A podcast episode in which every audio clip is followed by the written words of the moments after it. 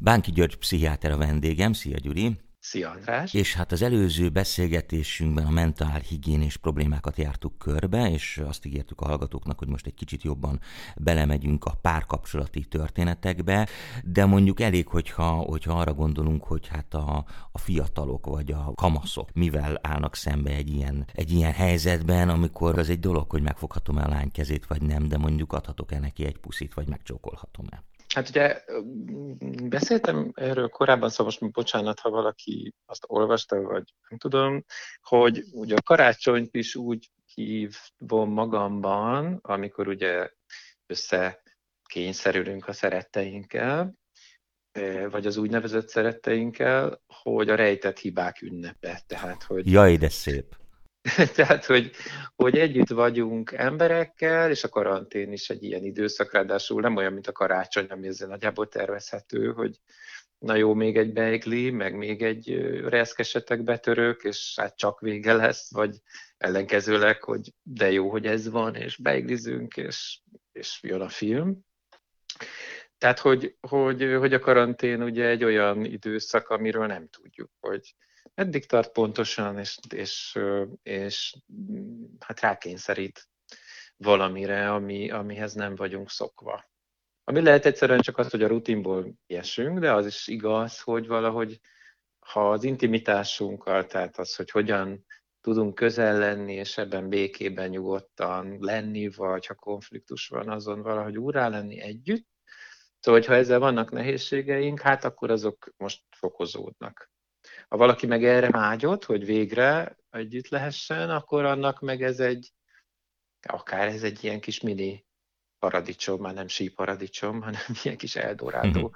is lehet, hogy, hogy, hogy hát akkor, akkor, akkor most ezt tudjuk csinálni, hogy, hogy végre olvasunk, együtt vagyunk, stb. Ez nagyon illuzórikus, mert most ugye azért ez sokokból nem ilyen egyszerű, de, ha a kapcsolatokat mondod, hogy ma az legyen a téma, akkor szóval sok irányban elágazhat. Ugye hát ennek aztán vannak olyan vetületei, hogy mondjuk a, az igazán nehezet mondjam, hogy a bántalmazó kapcsolatok, Aha. ahol ugye az egyik fél vagy ö, csak szavakkal bántalmazó, csak az nagyon idézőjelben, a, vagy akár tettekben is, hát annak ez most egy nagyon, az egy, ez egy kincses bánya. Ugye általában a bántalmazó kapcsolatok kívülről nem szemmel láthatóak, mármint ennek a bántalmazó jellege. Igen. És ilyen helyzetben, amikor a, a, a másik ott van, és még kiszolgáltatottabb, akkor ez egy, ez egy roppant előnyös helyzet annak, aki abból él, hogy a másikat maga alá gyűrje rafinált vagy nyilvánvaló eszközökkel. Szóval, szóval ez egy roppan nehéz helyzet is lehet. De valóban az is van, hogy, hogy békésebb vizekre vezünk, hogy olyan párok, akik jól el vannak az átlagos rutinban, valahogy élesebben szembesülnek a különbözőségeikkel, vagy, vagy hát nagyon eltérő helyzetbe kerülhetnek. Például, hogy az egyik, egyikük elveszti a bevételi forrásait, a másik nem. Ugye azt is tudjuk, hogy az sem mindegy, hogy melyik nemű ember veszti el, nagyon másképp tudnak reagálni a férfiak és a nők. Igen. De így hagyományosan legalábbis. És, és hát ez rengeteg bonyodalma van ennek a, az egész helyzetnek. Hát igen, és ráadásul, hogyha családról beszélünk, vagy gyerekekről, ugye most megint lesz otthoni online tanulás, ugyancsak a gimnazistáknak, de azért az is egy hát nagyon frusztráló dolog tud lenni, mind a, annak, aki tanul, mind aki tanít, mind a, az ott jelenlévő családtagoknak. Hát nagyon nehéz, mert olyan, olyan szintű szereprugalmasság kell, tehát hogy, hogy bemész a fürdőszobába maga, magadként, akkor kilépsz mondjuk szülőként, akkor, akkor menedzserként kicsit home office akkor a gyereket bekapcsolod ilyen segéd tanítóként az oktatásba, aztán főzöl valamit, mint kis szakács, tehát, hogy, és ez mindez a lakásnak kb. két-három méterre levő pontjain neked szerepet kell váltani, és úgy, hogy ezeket valahogy még el is szigeteled egymástól, tehát, hogy ne folyjanak nagyon át egymásba, mert ugye akkor, akkor vala, valaki megbolondul, vagy pont te. Tehát, hogy, hogy hát szóval nagyon-nagyon megfeszített, főleg a minél kisebb gyereke van valakinek, minél önállótlanabbak még a gyerekek, ez a 0-24-es gyerekezés, ez, ez, ez, ez iszonyatosan megterhelő. Főleg úgy, hogy fönn kell tartani az összes többi dolgot, és hát, hogy mondjam, ki kell szorongani magunkból minden egyebet, ami még közben esetleg nehezen megoldható.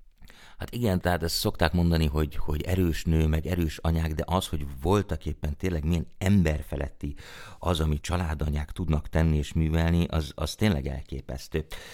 Gyuri, mi az, amit tanácsolni tudnánk az embereknek olyan szinten csak, hát nyilván, hogy minden, minden eset egyéni, de hogy mik azok az intőjelek, amikre figyeljünk saját magunk kon, vagy saját magunkban, hogy vigyázz, vigyázz, mert, mert hát hétköznapi nyelven vigyázz, vigyázz, mert kezdesz megbolondulni.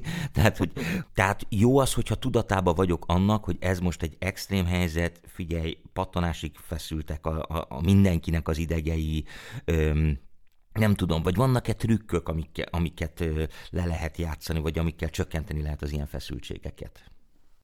Mindig, mindig bajban vagyok az ilyen típusú kérdésekkel, mert tök jó a kérdés.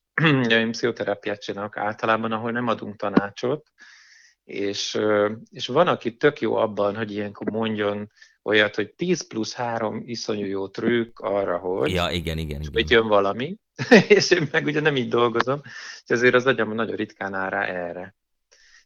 De az, az biztos, amit mondasz, az nagyon tetszik, és én is ezt gondolom, hogy, hogy azt azért fontos tudni, hogy nem, nem egyedül van az illető ebben a helyzetben, hanem hogy ez most egy ilyen közös dolog. Mert amikor valaki elszigetelten tényleg mondjuk két-három pici gyerekkel, vagy tehát nem kell három ehhez, de otthon hát küzd, meg, meg néha persze mindenki nagyon aranyos, de hát tényleg rongyá, cafatokká mennek az idegei estére, és már csak azt várja, hogy lefekessen, de másnap ugyanez kezdődik újra. De most nem akarok ilyen rém-rém víziókat mondani, csak hát hogy tényleg nagyon, nagyon fárasztó.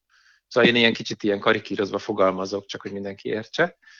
É, és hogy, hogy azért tudjunk róla, hogy ez most egy közös, közös buli. Szóval, hogy az néha enyhít a dolgokon. Ha, uh-huh. ha erről tudok, vagy ha felhívok valakit, és azt mondja, hogy ó, hát ugyan, ugyanez, ugyanez, érted, és akkor már egy picit meg lehet nyugodni, hogy ez van.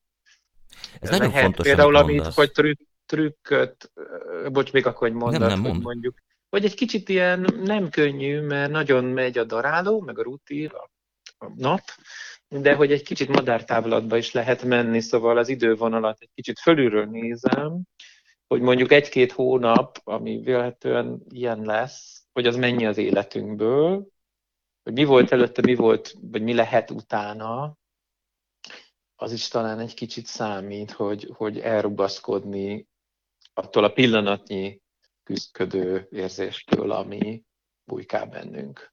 Mondjad, bocs. Tehát, hogy ápoljuk szociális kapcsolatainkat, akár telefonon, akár interneten keresztül, de hogy tartsuk a kapcsolatot a barátainkkal, meg a rokonainkkal, mert, mert az, az nagyon segíthet, hiszen ők is ugyanazt érik át, mint mi. Hát és most még nagyobb, szóval sokkal nagyobb az igényünk, mert ugye el vagyunk szigetelve, nem tudunk.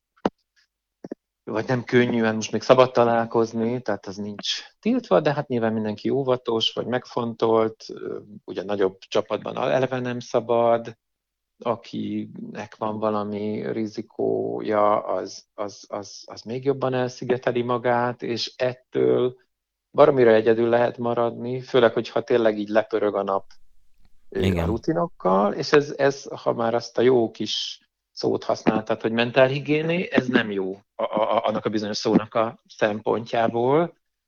Ezt ne csináljuk magunkkal, hogy, hogy bele ragadunk abba, hogy végül totál egyedül kell lenni, mert ez, ez kivon minket, szóval ilyen, ilyen buborékba tesz, ahol olyan, mintha csak nekünk lenne ilyen nehéz.